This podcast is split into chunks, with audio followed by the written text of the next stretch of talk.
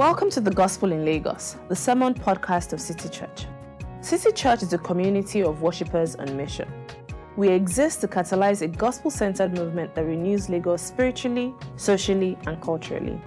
You can find out more about us at www.citychurchlagos.com. City Church. Love Jesus, love people, love Lagos.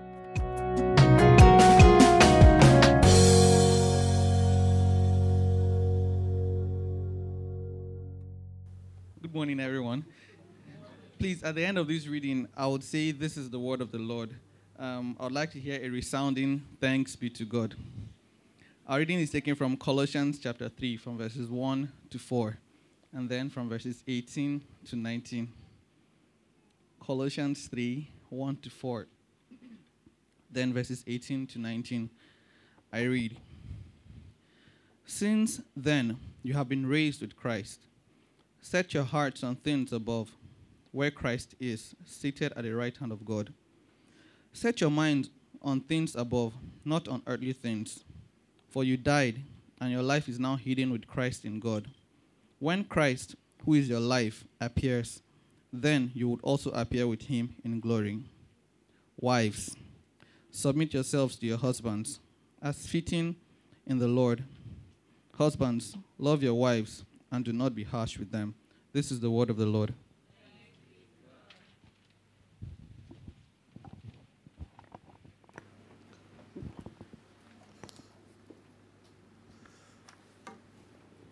Thanks, Tedu. And um, ooh, if, if I can get this sorted. There we are. All right. Good morning again. Nice to see us all, and particularly if you're here for the first time or if you've not worshipped us in a long time, we're very happy to see you. My name is Femi. Um, we've been going through the book of Colossians, which from beginning, and we're going to go to the end. And um, one of the things we said was that the first two chapters of Colossians, especially uh, if you've not been following us, is that the first two chapters give us a foundation for who Christians are. It gives us, if you like, a theology of the person of Jesus Christ, um, who he is, what he has done.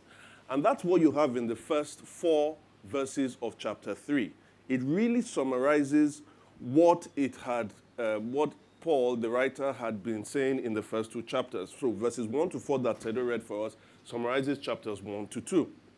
Now, after that, he then starts to say, this whole, this Jesus Christ and all he's done, it has, it has um, an impact in your community life as a church. It has an impact in your marital life. It has an impact in your parenting. It has an impact in your work. And that's what he starts trying to apply to us in chapters 3 and chapters 4. So last week we started to look at how um, it affects our marriage. We came to this controversial passage of wives submitting to their husbands and husbands loving their wives. Now, some of the things we said was that, or the main thing we said was that these um, two verses are meant to address us in our sameness and our difference. In our sameness and our difference. What it's saying is that husbands and wives should live for each other, sameness, but it's going to be applied differently. Difference. And that's reflective, this sameness and difference uh, tension is reflective of who we are as human beings uh, in our creation, the sin's effect on us, and how we should emulate Christ. We are created as human beings, sameness, but we are created male and female, difference. We've been affected by sin equally, sameness, but men towards domination and women towards manipulation, difference. We've been called to emulate Christ, sameness, but husbands through his sacrificial love, difference, and wives through humble submission. Uh, sorry, husbands through the sacrificial love, and wives through humble submission, difference. Now, I don't want to give an extended uh, introduction because we have a lot to say this today. But um, this week we're continuing with that. We're still on that same passage. Uh, we titled it Rearranged Marriage. And since as Emmanuel said in his last sermon, we are very creative in our sermon team. I have titled this Rearranged Marriage 2. All right? Now, what we want to do is to consider how this passage affects, how can we live it out, really? How do we live it out? Now, I should say there are people here who are not yet married, and I wonder how does this apply to me? It does. One, because some of you do want to get married, right? And some of you will get married. And even if you don't get married, it still has dynamics. The dynamics that work here work in normal human relationships as well, even though more intensified. So I want all of us to um, listen as we go. So we'll look at it in three, in three um, sections. The first is the purpose of rearranged marriages. The second is the expression of rearranged marriages. And then the third is the power of rearranged marriages. The purpose of rearranged marriages, the expression of rearranged marriages, and the power of rearranged marriages. So let's start with the first the purpose of rearranged marriages. Quite often, the question that people ask is, How is your marriage? Can I change that question? It will be, um, that question will be embedded in another question I think we should be asking more often. Where is your marriage going? Or what's the purpose of your marriage? I think many people actually don't answer that question. They, they may be able to give you an answer immediately, but does this really affect your marriage? Because what we are saying here is that marriage actually should have a destination, it should have a mission. So, where is your marriage going? What is the purpose of your marriage? For some people, and I'm not talking about what they will say with their mouths, but quite often what they just live out in their lives, their marriage is, oh, with one person I had this kind of income, but if two of us come together, we can have this amount of an income because you know, disposable, if, if you are single, you rent your own house. And that money, the money that comes from you will go towards the rent. But if you are married, both of you are not going to rent two houses. It's one house, but both your incomes come. So your disposable income goes higher. And that uh, enables you to go for holidays. Um, it enables you to send your children to the schools you want. Some people actually, their marriage is about their children. It's all about their children you know, trying to raise godly seed, but really it's about raising very equipped, equipped seeds that can take care of you in your retirement, you know? Um, and so some people just about their love, love for each other. It's so that our love can grow more and more and more. Now, don't get me wrong, none of these things I have said now are actually bad. But the Bible actually says, no, there's a deeper call, there's a deeper reason for our marriage. Can we open to um, Romans chapter 8 and just hold it there. The reason why I say this is like when God created Adam and Eve and he brought them together as a married couple, notice one thing God did. It says God blessed them, but he blessed them for a particular reason. And you could see the reason he blessed them. He blessed them for a mission. It says, God blessed them and he said to them, Be fruitful. So the blessing was for them to be fruitful, to multiply, uh, to, uh, to be fruitful, to fill the earth. And what should they do? They should subdue the earth. In other words, God blessed them because He was commissioning them. God blessed them because they were starting from point A, but God was trying to take them to point B. Amen. And it's for that reason that God said, So shall a man leave his father and his mother and shall be united with his wife. In other words, unity is a prerequisite for the success of a mission. Unity was a prerequisite for the success of a mission. God wanted to take humanity somewhere, and so he said, Let me bring these two complementary human beings together. If they are united, they will be able to get to that destination I want them to go. And so, in that regard, our marriage always, the unity has to bring about a mission. This interrelationship we're talking about in verse 18 to 19 is because we are meant to go somewhere. Now, we know that man fell, Jesus Christ came, and now that mission has been expanded, if you like, or, or um, not redefined, but repurposed in light of what has happened in sin and what has happened in Christ. And that comes in Romans chapter 8, verse 28. It's a very famous passage. Let's read it. Verse 28 says, And we know that in all things God works for the good of those who love him, who have been called, or who are the called according to his purpose. You see that? Purpose. When God calls in Christ, it's because He's taking you for, He's taking you, He's, he's proposed a life for you, He's taking you somewhere. And it now says that for Him to take you to that place, He's working all things out for that good. I'll say that again. For God to take you to the place He wants you to go, He works out all things in your life for the good of achieving that purpose. What's that good? Does Nkechi have her own good? Does Emmanuel have his own good? Does the Federal have her own good? Actually, no. The good for all Christians is one. And you don't have to search anywhere else. You can find it in the next verse. What does he say? For those God foreknew, he also predestined. So you can see purpose and destination. For those called according to his purpose, he predestined. That is, there was a destination he was taking them to. And where is that destination? He says, For those whom he foreknew, he predestined to be conformed to the image of his son. That he may, where are we going? We are being conformed to the image of Christ. In other words, the all things that work together for your good, whether there is evil in our lives, whether there is good in our lives, whether we are suffering at this particular time, whether we are actually living victoriously in this particular life, if we will see all those things can work together for the good of the purpose of God, which is to bring us to conformity with Christ, his son. Now, can I say then, if you are married,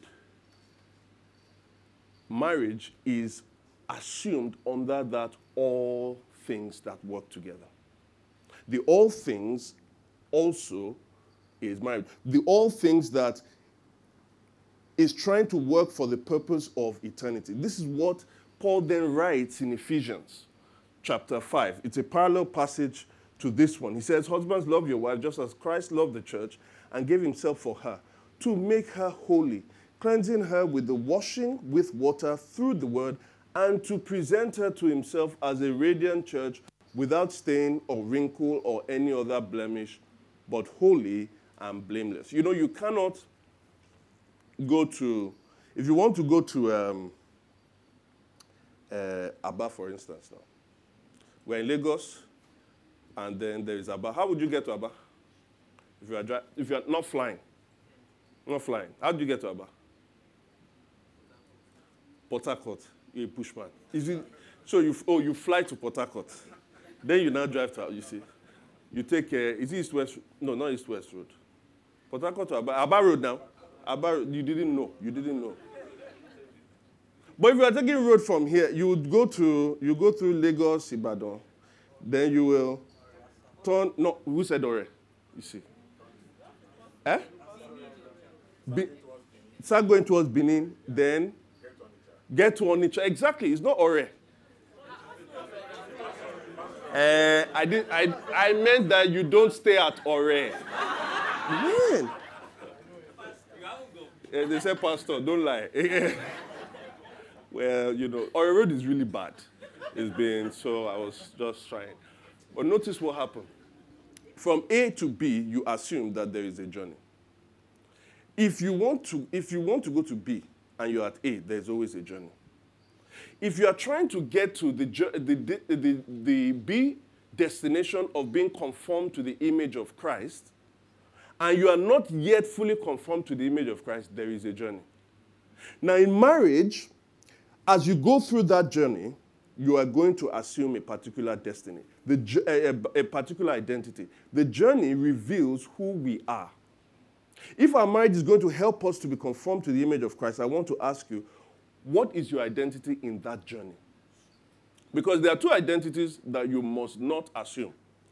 Identity one is the rescuer, and identity two is the bystander. If you are in marriage and you're trying to get your spouse to be in the image of Christ, most of us always fit into one of these in the journey. The rescuer, the rescuer believes in uniformity. So their spouse is never good enough. The, re- the bystander believes in compatibility, which is don't change me. You know, some people say before they get married, I'm looking for that person who is compatible with me. You know what that means? They say, This is who I am. Oh. When you married me, this is what you meant me to be. I am not going to change. How many of us have heard this kind of uh, this declaration? I am not going to change in marriage. He said he, he said it and he's living it out. I am not going to change. So I'm looking for someone who is my neighboring jigsaw. You know what I mean by neighboring jigsaw, right? You know, as a jigsaw, you have this hole, but you have this one protruding. You're looking for the one that is next, to it so that I wouldn't change. That is the bystander. Now, some of us here are rescuers, and some of us here are bystanders. Do you want to know who you are? Do you want to know who you are? Well, because you do, I will give you some characteristics. All right for the rescuer and the bystander. The rescuer is always correcting, the bystander never corrects. The rescuer, why did you put the slippers there? No, I, you shouldn't put the slippers. I didn't know, I wasn't thinking about it. Why weren't you thinking about This is the problem I'm saying.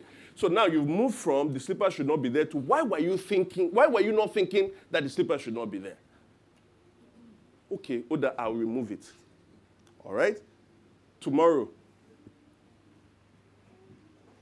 Itunu. Itunu. So Itunu rushes upstairs. Like, what happened? What happened? Why are the slippers here again? What did I? And you're like, is it because of the slippers? Always correcting everything. You didn't put the plate right. This food wasn't cooked well. The TV was left on. The AC was this. But even more importantly, oh, am I talking about your house? Ah, well, I have this gift. They call it prophecy. It's, it speaks directly to some people. Always correcting every part. Because you're trying to rescue the person from something. God has sent me into your life to rescue you. But the other one, the bystander, is since we are all, I, I wanted someone that would be compatible with me. You have your flaws, me, I have my own flaws. So don't correct me because, and this is what the, the, the bystander normally says. When the rescuer says, why is this slippers here? Like when you, you left the cupboard open, did I come and, did I come and do anything to you? Like how does that affect the slippers here? Let's leave the cupboard. You should have, you should have confronted me when it was the cupboard. Let us deal with this one. The next. The rescuer is always using themselves as an example, and the bystander is unable to ever use themselves as an example. Have you ever heard if you are married? If it's me, oh, I will not do this thing. I'm just saying. You see, anybody can do it. Nobody is perfect. Me, I will never. I have never, ever, you know, when they say, Where are your keys? Where are the car keys? Eh, I'm not sure where I put them. This is my this is my problem with you. Because you see, me, I'm a planner.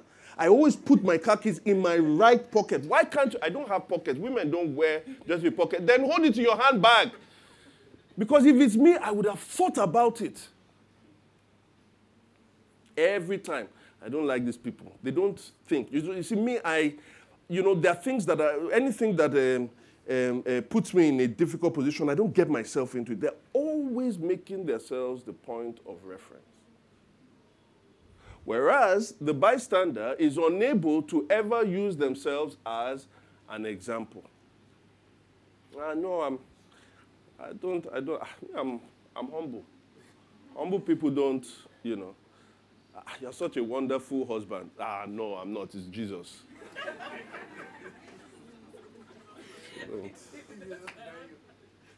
Third, third one. They are never ever able to compliment their spouse, the rescuers, and the bystanders are never ever able to compliment themselves. The, the, the rescuer, if the spouse does something, does something good, for them, you are, it's what you are meant to do. Should Jesus said that if a servant, um, if a servant has worked and then he comes back from the field to the master, is the master going to say, Well done? Eh, he's just done what he's meant to do. And I am your master, you are my servant. So you've done what is right. they never are able to give an extra compliment, never able to praise the spouse for something they've done. In fact, when the spouse, when somebody comes to their house and says something about how the house is so beautiful, how it's so well arranged, ah, ah, the person that did this thing, that one will come and say, yes, yeah, so, ah, but we thank God for the money that was brought to be able to buy all these things. They will not only not give their spouse compliments, they would always find a way of, even that compliment, the thing that the spouse deserves, they will find a way to show that underneath it, derivatively, it has to do with them. Whereas the other one, they are never able to compliment themselves. Again, the bystander likes to deflect things, likes to not take responsibility for the good because they're avoiding taking responsibility for the bad.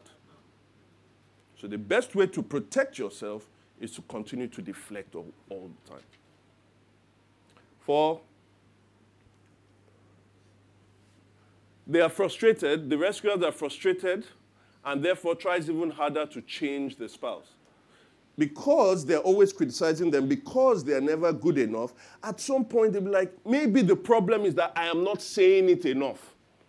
So it's now no longer, don't put your slippers here. It's as you are coming from the bathroom, before you actually put, it's like, remember when you are coming, oh, don't take this side, come to this other side because you always leave your slippers there. You're like, I've not tried hard enough. Maybe I have not shouted well enough. And so they start screaming more and they, con- they start micromanaging even more. Whereas the bystander is frustrated of trying to, for too long and so they just give up. I tried once or twice, I'm not doing again, and they just give up. And finally, and this is probably the most indicting, the most damning. If you are trying to say that you want to take people, you want to see people chained to the image of Christ, question is this for the rescuers, how often do you pray for your spouse? For the bystanders, how often do you pray for your spouse? Both personally and together, collectively. You see, the, the, the rescuer doesn't pray for their spouse because they believe that really they are the ultimate rescuers. It is what they say to their spouse that is meant to change them. So they don't pray for them. They can pray for other people, but they don't personally pray for their spouses. The rest, the bystander, on the other hand, hardly prays for their spouses because they are exhausted in doing so, or they never even began trying. After all, we are compatible. What, do they, what kind of change do they need? Now, I'll say this that we may think we know the destination of where we're going, but many times the journey, even though we think we are going to Aba, by the time we get to Ore, we end up going to Ondo and we want to go to Ekiti. And you realize, why am I there and I'm not in Aba? You took a wrong turn because your identity was wrong. Actually, if we follow this thing properly, if you notice in verses 29 to 30, let's go back to Romans 8 quickly. It says, For those God foreknew, he predestined to be conformed to the image of his son. Or maybe I should read it again. For those God foreknew, he, uh, for those God foreknew,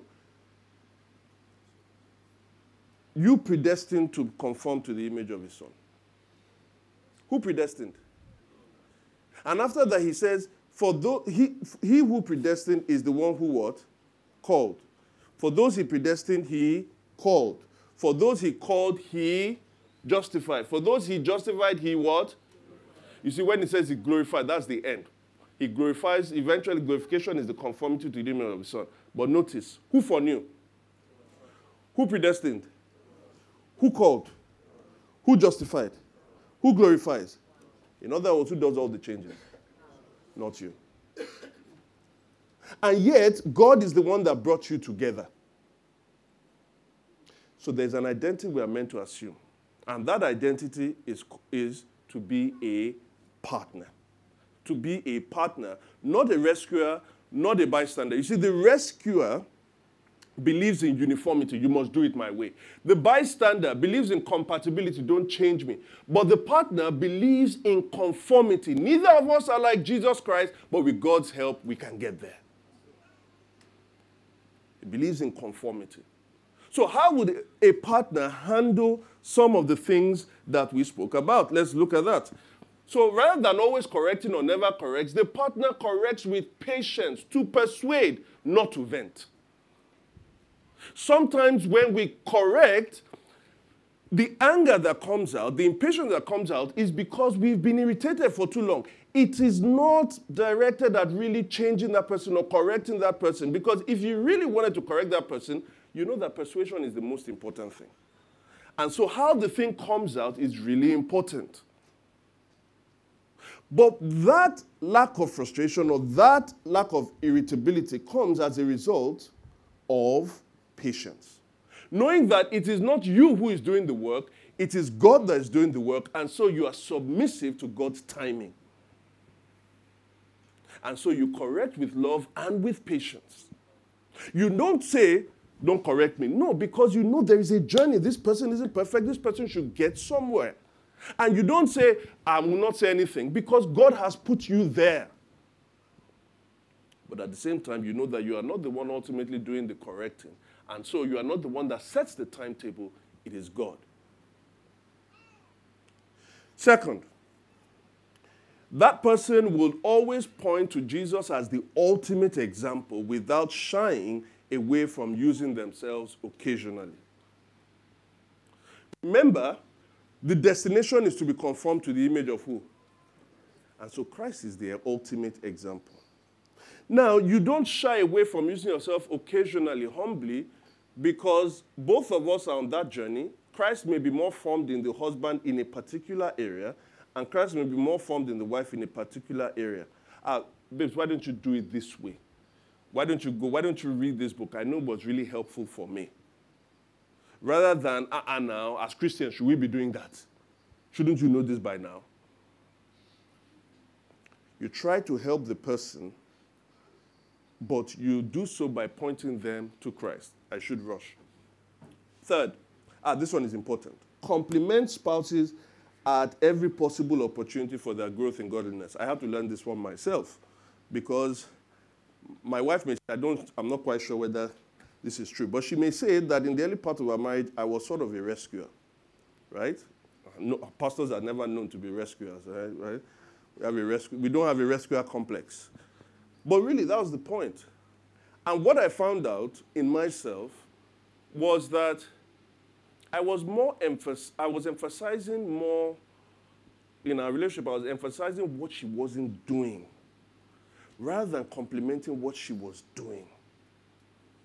Many times, rescuers, you, we put on lenses where we, all we see, we filter out any good that anybody can do. And all we will see is the flaws of the person.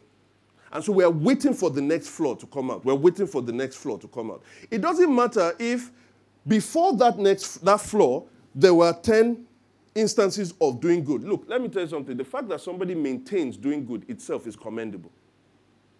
It's one thing to do good, it's another thing to be consistent in doing good. And when we do not compliment that, we are not appreciative of that person. If you are the kind of person that compliments your spouse more often than critiquing them, guess what you do? You earn the right to critique them. If they come out and say, ah, you're always criticizing, ah, now, but you know, most of the time, I always compliment you. Is it that I can't, I don't have the right now to be able to say what is wrong? And the person will think, you know what is true. Even if the things that you're pointing to are actually legitimate, if you keep piling on, piling on criticism over criticism over criticism, the person starts to hear something else. Not the thing you are criticizing, the person just starts to hear a critic of them. But if you have built the habit of complimenting, when the criticism comes, they will open their two ears to you. Spouses, for every one criticism you bring to your spouse, let it be after nine compliments. If you say, no, they don't have, start looking for it. You say, you don't know my, my husband. I am sure he's bad, but I'm sure there are good things, right? At least he has driven you home and you didn't have an accident. It's not bad. They're bad. They're terrible husbands. I'm serious. I've entered the cars of some people in this car, in this church. I wonder how they make it home every night. But look for something good. Four, they are encouraged to play their own part in seeing God change their spouse for as long as it takes. Frustration comes when you do not get what you want and when you want it. But if you know that when the timing is up to God and not you, you are encouraged to keep playing your own part. And finally, and most, most importantly, they constantly pray for their spouse with humble knowledge that they too are in need of prayer. Let the lens of criticism focus more on yourself and less on your spouse. If you do so, you will pray for your spouse, you will pray for yourself. We too are all in need of prayer. So let's assume in our marriages, let us assume the identity of a partner, knowing this God has put you in that marriage to see your spouse conformed into the image of God. You know what will happen on the final day? If you are that spouse that was a partner, on the final day when Christ returns and he has perfected our spouse, Elijah will say to Victoria, You know, I always knew you could have been like this. When we were married in before eternity, I saw flashes of this kind of brilliance. And I thank God now that that brilliance no longer comes as flashes, it's who you are. And I thank God that I could play a small part in that. So don't forget, in eternity, there is no marriage, which means marriage serves as a, an instrument, a preparatory instrument for a particular destination. Play your part in your spouse's role in seeing them come to that image. Amen? So then, how is, if I'm a partner and I'm not a hinderer, How does then that work out in this? Wives submit your husbands and husbands love your wives. And that brings me to my second point the expression of rearranged marriages. I should say this this thing, I know some of you are saying, just get to the point, get to the point. I want to know, should we submit, should we not submit, and whatever. I'm sorry to disappoint you. This is a bit of a complex thing, and so just bear with me. Now, first of all, before we get into the um, the exactitude of this thing, I should say this. When you look at those passages, a wife, uh, husbands and wives are, first of all, you have to think about mutual, the mutual nature of these commands, but also the unique nature. A wife and a wife and husband are both meant to, they are mutually meant to submit to one another's gifts. They are mutually meant to submit to one another's gifts. That is, if Itunu is better than Femi at something, Femi should not say, I'm the head of the home, and so I must do it, and ruin the thing. Femi should submit to Itunu's better judgment in that thing. And Itunu should submit to Femi's gifting in a particular thing as well. There is mutual submission when it comes to gifts. Amen. But at the same time, this verse says that Itunu is meant to submit to Femi. It doesn't say mutual submission. In other words, there is another kind of submission that is meant to come from Itunu that is not required of Femi, or else these verses make no sense. The same thing about love. Itunu is meant to love Femi for the marriage to work. Femi is meant to love Itunu. They are mutually meant to love one another. In other places, passages of scripture, if you read the Songs of Solomon, the woman there is saying, My beloved is mine and I am my beloved. In other words, she loves that person. They are mutually meant to love one another. However, if these passages are to make sense, there is a kind of love that Femi is meant to have towards Itunu that is not required of Itunu. Amen. Now, we must be careful that in trying to emphasize our equality, our sameness, both equality uh, in the, the mutual submission, mutual love, that we don't discard these passages or relativize them or make them redundant. they're actually saying something. So, how do we get to that? So, somebody may ask me now, all right, Femi, I'm getting impatient now. So, give us rules for rules. Who should do the dishes? Who should, wife, Tedo Abi? If you go to his house, he's the one that does the dishes. You see, these people, they just they can only just shout. But when you go back home, he'll be very, very tame. Susha, I didn't mean it now. Why are you doing like that? I can't even play with you again. Who should do the dishes? Tedo. Who should make more money? Does this mean I can't hang out with my guy friends again since my wife must now be my best friend?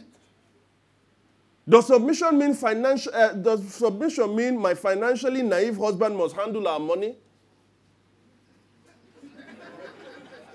so, so women want to look and say, Amen. now, I want to add three caveats, and particularly on the word submission. And when you look at that passage where it says, Wives, submit yourselves to your husbands as is fitting to the Lord. These three caveats will help us try and answer some of these questions. First thing to say submission is not servitude. Submission is not servitude. If you notice, after this uh, wives and husbands thing, it then says, Children, obey your parents. And it says the same thing about slaves. It is not insignificant that it does not say, Wives, obey your husbands. It is not insignificant. Because submission is the voluntary laying down of choice in certain, as in certain matters of an equal partner. Which means, and don't forget it says, as is fitting to the Lord. As is fitting to the Lord. In other words, the wife's submission is primarily conditioned on submission to the Lord. Can I say this?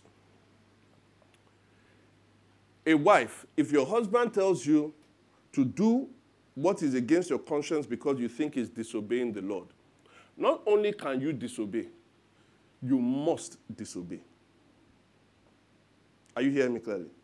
I've known many people who will say, ah, my husband doesn't want to go to church. He says that we should have church in the home. I don't want to divide anyone's marriage. But I want to ask them what they believe God is, has said they should do in the Bible. I said, ah, I believe that God says we should go to church. Then you know what they now say? I said, so why aren't you going? He said, I have to submit to my husband. That's not submission. That is fitting to the Lord. Amen. Amen.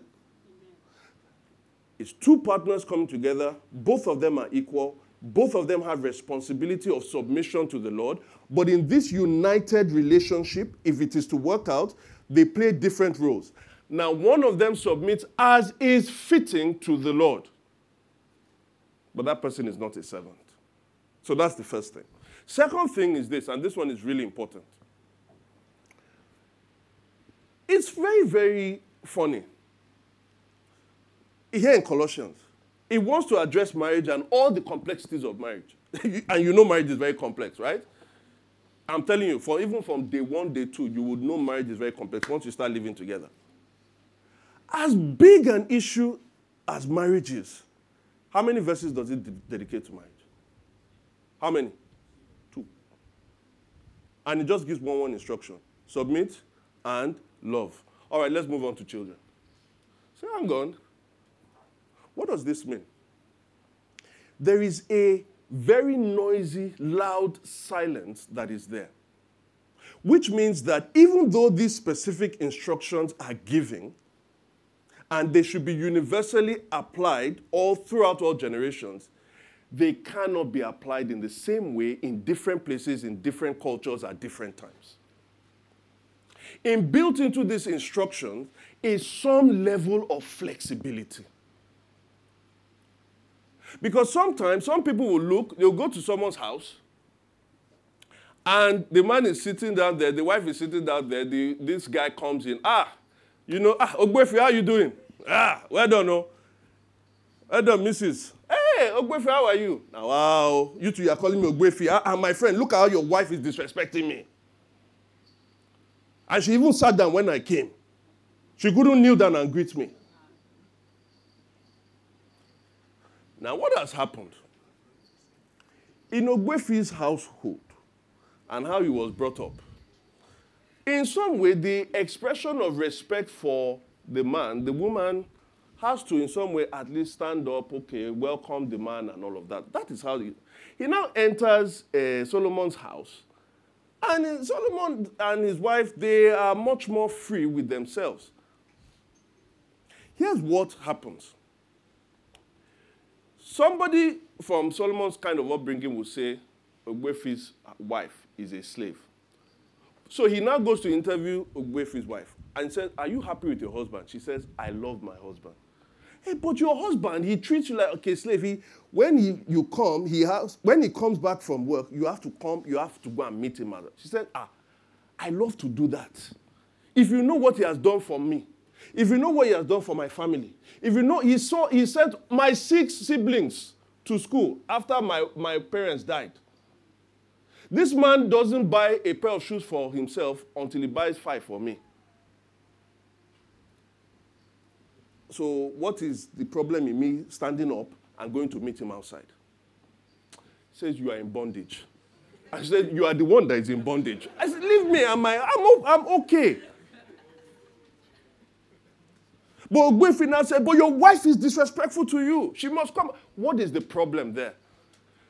Both of them have, have lived out this expression. They've seen it in, some, in, some, in, in a way that respects both their upbringing, the way they see life. They are both seeing it in different ways. Be careful how you go into somebody's house and start to criticize something that you have no experience in. Amen?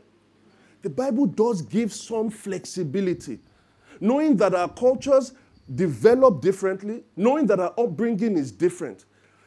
Those commands mean something. And we'll get to that. They mean something, but at the same time, there is flexibility. Finally, the third caveat the submission or uh, the submission and humble love um, uh, dynamic, though it is given individually, right? Wives, husbands. And I would say it should be somewhat lived. You have a responsibility to do your own part, yes. But if your marriage is truly going to succeed and flourish, they have, there is also somewhat, um, there's, there's a kind of mutual uh, stimulation that they have for one another. That is, there is a way in which the wife's submission to the husband facilitates and stimulates the husband's sacrificial love for the wife. And there is a way the husband's sacrificial love for the wife itself does what? It stimulates the wife's humble submission to the husband. Amen? That is, if you are the kind of person who continues to abuse your wife in the name of submission, in the name of she should submit, submit, and you don't lay your life down for her, after a while she would not. And I thank God that she doesn't submit to you. In other words, they are meant to work in a complementary way. They are meant to stimulate one another. Ogbuefi's wife was basically saying, if my husband should say I should jump, I will ask him how high. Because of all the things that he's done for me, I have no doubt in my mind that this man will take a bullet for me. They are meant to work with one another. So when we're applying into some of these questions, if you take these three caveats and you're applying into some of these questions, let us be careful of two extremes that we have in our culture today. The first one comes from traditional people, which is we give so much to cheap stereotypes. The second one comes from modern people, which is we are very culturally insensitive. Cheap stereotypes. A, ma- a woman is meant to do this, and that is it. This is a woman's place. A woman's place, you know how you say, you know the common. No matter how many pali you have gotten, no matter how many degrees you have gotten as a woman, a woman's place is where? Is it? Oh, it's now the other room. Or is it the kitchen?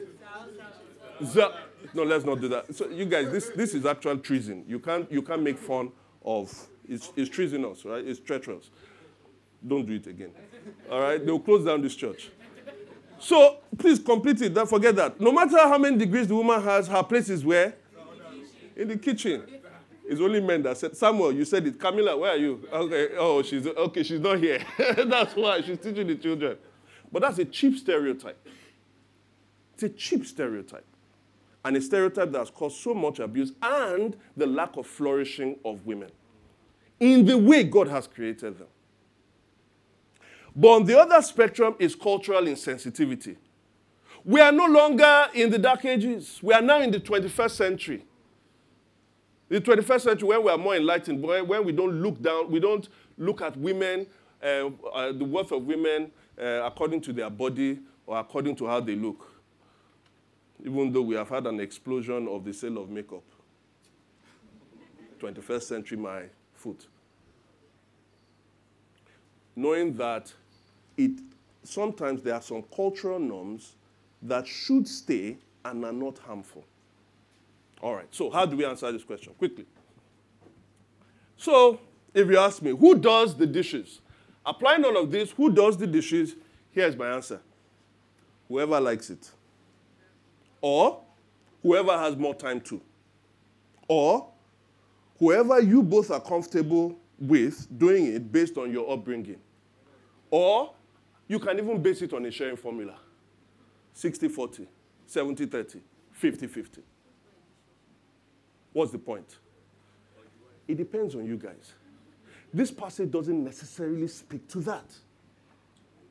Work it out within, you know, what is comfortable with both of you. Sometimes the person that likes to do it may be the person that has a job.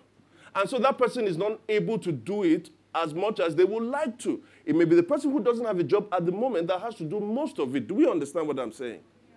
Let's not get into cheap stereotypes. Neither should we not be culturally sensitive. All right. Who handles the money?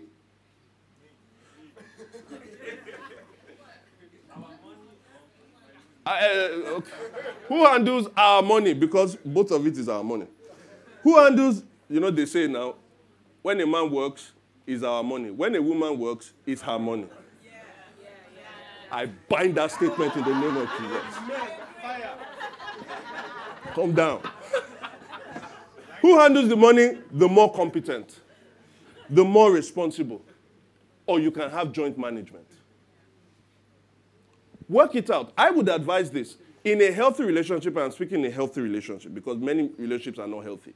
In a healthy relationship, really, if both of you are earning or only one person is earning, it is our money. You can then decide from our money to have allowances, which is your own. But it is our money. But then, who manages it? The more competent, the more responsible, and then, or it can be joint management somehow. Finally, hanging out with friends. Can I not hang out with my guy friends again? I mean, my wife, they told me that my wife is meant to be my best friend. First of all, you don't, your wife doesn't have to be your best friend. But if it pleases your wife, tell her she, you know, she's your best friend. Yes, you can still hang out with the guys, but it is not, it cannot be the same way. You're no longer a single person. You can't just go out and come back when you want. So, yes, you can, but not the same way. Or, no, you can't, because some of those friends are not helpful for you in marriage. How do we answer these questions? If you are looking for a cheap, stereotypical, straightforward answer or a culturally insensitive answer, the Bible is not there to help you. Neither must we stretch these passages to be to say, submit to me. Therefore, I must handle all money. You must bring the money that you earn and put it at my feet, and I'll decide to give you whatever you want. Now, somebody will say, okay, so what then is submission? Because it's still, far, it's still somewhat nebulous. I can't fully see how you define it. Let me tell you what I think is the ground zero for submission. Ground zero. That you cannot, none of us, if we are going to obey this passage, none of us can deviate from this. Because that does mean something. In, here's where it works out. In, submission is about accepting who has the casting vote on an important, well debated person situation.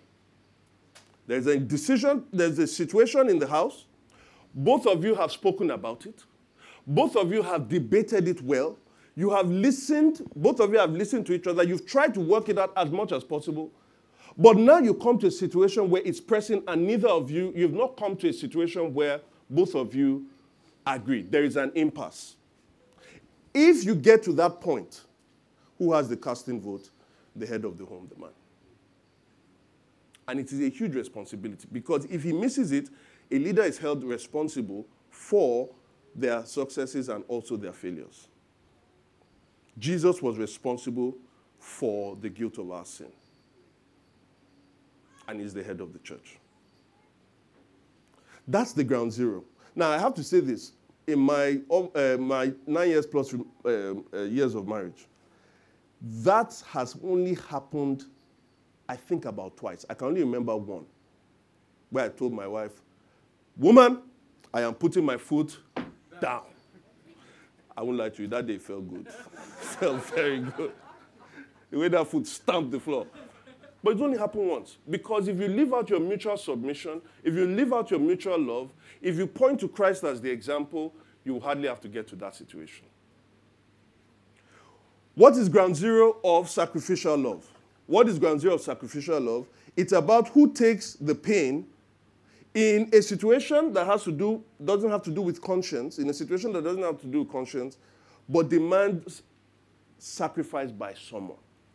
A situation that doesn't have to do with conscience, demands sacrifice by someone, is going to pain both of you. Who takes the pain? I'll give you an example. This, some people say this is a secondary or tertiary issue. I take a very hard stance towards it. It's on birth, birth control. Now, there are some people, you get to a point where, you know, my wife often says that the best contraceptive is uh, school fees, all right? Because they are skyrocketing.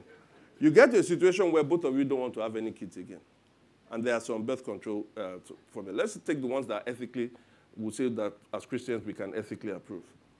I do feel, I, I strongly resent the fact that, I'm sorry if I'm offending anybody here if you are doing it, but I strongly resent the fact that all things being equal, there's a solution that men can have, there's a solution that women can have. The women's solution is far more painful and it takes far more longer. It affects them far more in terms of their bodies and whatever, their hormones, all of those things. The men's solution is quick, it will pain you for about a week, and everything is sorted out. But by and large, most of the time, the woman is the one that has to take it. That makes no sense to me. Again, I say all things being equal. I'm not saying if the man has some kind of adverse health or whatever, but it makes no sense. And when the woman is, you know, because of this thing, many times her emotions go wrong wild and everything. I'm like, why are you so moody? Why you, so, you start be blaming her after she's taking the sacrificial pain for you. There's a reason why in old times it was men that went to war and women that stayed back at home. If you truly are the more powerful vessel, then why is it that you are sending your wives out to the war front? There's something deeply wrong with that. That's just one example. In a situation that doesn't have to do with our conscience, when it requires sacrifice but from one person, who takes the pain? Sacrificial love. Can the men be men? I pray we would. All right, finally, I have well overspent my time. But I kept telling my wife this is what's going to happen. Power of rearranged marriages. Let's run. If you want, if a train needs to go from A to B, if a train needs to go from A to B, the train needs a railroad track. The railroad track guides it to where it's meant to go, right? So let's say there was a they went to go from Lagos to Port Harcourt. You have to build a railroad track that goes from railroad, uh, Lagos to Port Harcourt. Now, if you put the railroad track and you put the train, I say, thank God, oh yeah, train, go. But the train has no engine. Will you be able to get there? So the railroad track gives you guidance, but the engine gives you power. And last time we said that some of to obey this command, we should look to Jesus, and that's important. That Jesus reflects submission for the wife in the gospel. Jesus reflects um, a sacrificial love for the husband in the gospel. But you say, ah, Femi, so you're telling me to be like Jesus, the perfect one. That is too much pressure for me. It is not helpful. I can see what you're saying, but I cannot get there. I need power because I'm facing too much pressures of resistance. I have seen people who are abused and I don't want to be abused. When all of my own mentors are saying to me, this biblical method doesn't work, what do I do? When my peers look at me as, because I am so, I'm, I'm, uh, you would say I should be loving my wife, they look at me as a woman wrapper. Or because I'm being submissive um, as a wife, they look at me as selling out on the feminist sisterhood. It's one thing to give me an example, but I need power. And what about when my spouse is not playing their own role? I need more than advice, I need power to accept and obey. And I want to say that's very true. Because gospel guidance, for it to work, needs gospel power. If we are to play our complementary roles and see our marriages flourish, we not only need Jesus as an example, we need God to give us power. How do we do that? I'll say this the gospel that makes us understand these roles and not abuse them is the gospel that fuels us to work against the many pressures we face to disregard them. So, what do you need? You need to fill your gospel tanks. As you see the gospel example, you need to fill your gospel tanks. I want to give you two very innovative ways to be able to fill your gospel tanks. Listen very closely. First, do not neglect, you as a person, do not neglect your personal devotion and communal devotion time. Innovative, I mean. Do not neglect your personal devotion and your communal devotion time. If you are trying to strive on your own, if you are trying to strive on your own, you will be like a branch. Jesus said that the branches that are not connected to me, I will throw them out. You will be like a branch on your own trying to produce fruit. You have to be connected to Christ. But how do you how are you going to be connected to Christ without prayer, without the study of his word? We can understand the gospel, that is like if I gave you Panadol, and not use the gospel, that's like if you don't swallow the Panadol. The way we get the power is by being connected to Christ. And we do that personally and we do that communally. When we keep hearing the gospel, the Holy Spirit carries it and makes it the power of God unto salvation. And the second very innovative way is that you and your spouse must not neglect your devotional time together. I'm saying this, it's, it's, it's obviously non revolutionary. But it seems like, especially when I counsel people, they come with different kinds of complex problems in their marriages. You keep giving them the same solution, but they don't want to apply that solution. I said, when last did you have your devotions? And it's been a while, but give us a solution. But you didn't even try the last solution. Can you not see that the enemy tries to make us run away from the simple solutions that God has given us so that we can constantly be filled with problems in our lives? And we run from pillar to post. We run to read one book. We run to one conference. We run to one seminar, whereas the solution is right there. Read your Bible, pray every day if you want to grow. It applies to your marriages as well. And God has given you benefits. You say, ah, it's not working individually. Go to church. Oh, it's not just working my own. When you do it with your spouse, once you are praying for a certain thing in your life that you are doing against your spouse, and your spouse can hear, you know what your spouse will do? Eventually, one time, I wanted Tosin to change for something. I kept telling her, kept telling her, she didn't change. You know what I started doing? When we meet together, I will pray for my own bad reaction about that thing. And I wasn't doing to manipulate, but it was true. It was a kind of confessional prayer. When we read something in the word, I would ever, I would never apply it to her. I will apply it to myself. When I started to pray about those things, I noticed she started to pray about her own things. We fill our lives with gospel power and we're on the gospel railroad track, that is the example of Christ. That is when you can love when not love because you are not depending solely on your spouse's love for sustenance. Rather, you know that Christ's love is guaranteed to you in supply. Jesus doesn't need your reciprocal love for him to give you his love. When you feel yourself, your gospel tank with gospel power, then you can submit to the Lord's arrangement in a decision that ultimately doesn't go your way, knowing that He too submitted to the Father's will, even though it was initially undesirable for Him. When you fill your gospel tank with gospel power, then you can admit being wrong since you are not ultimately condemned in that instance because Christ has been condemned for you. And finally, when you fill your tank with gospel power, then you can receive critique since you don't fear your spouse's wrath like you do God's wrath. But God's wrath has been extinguished for you in Christ.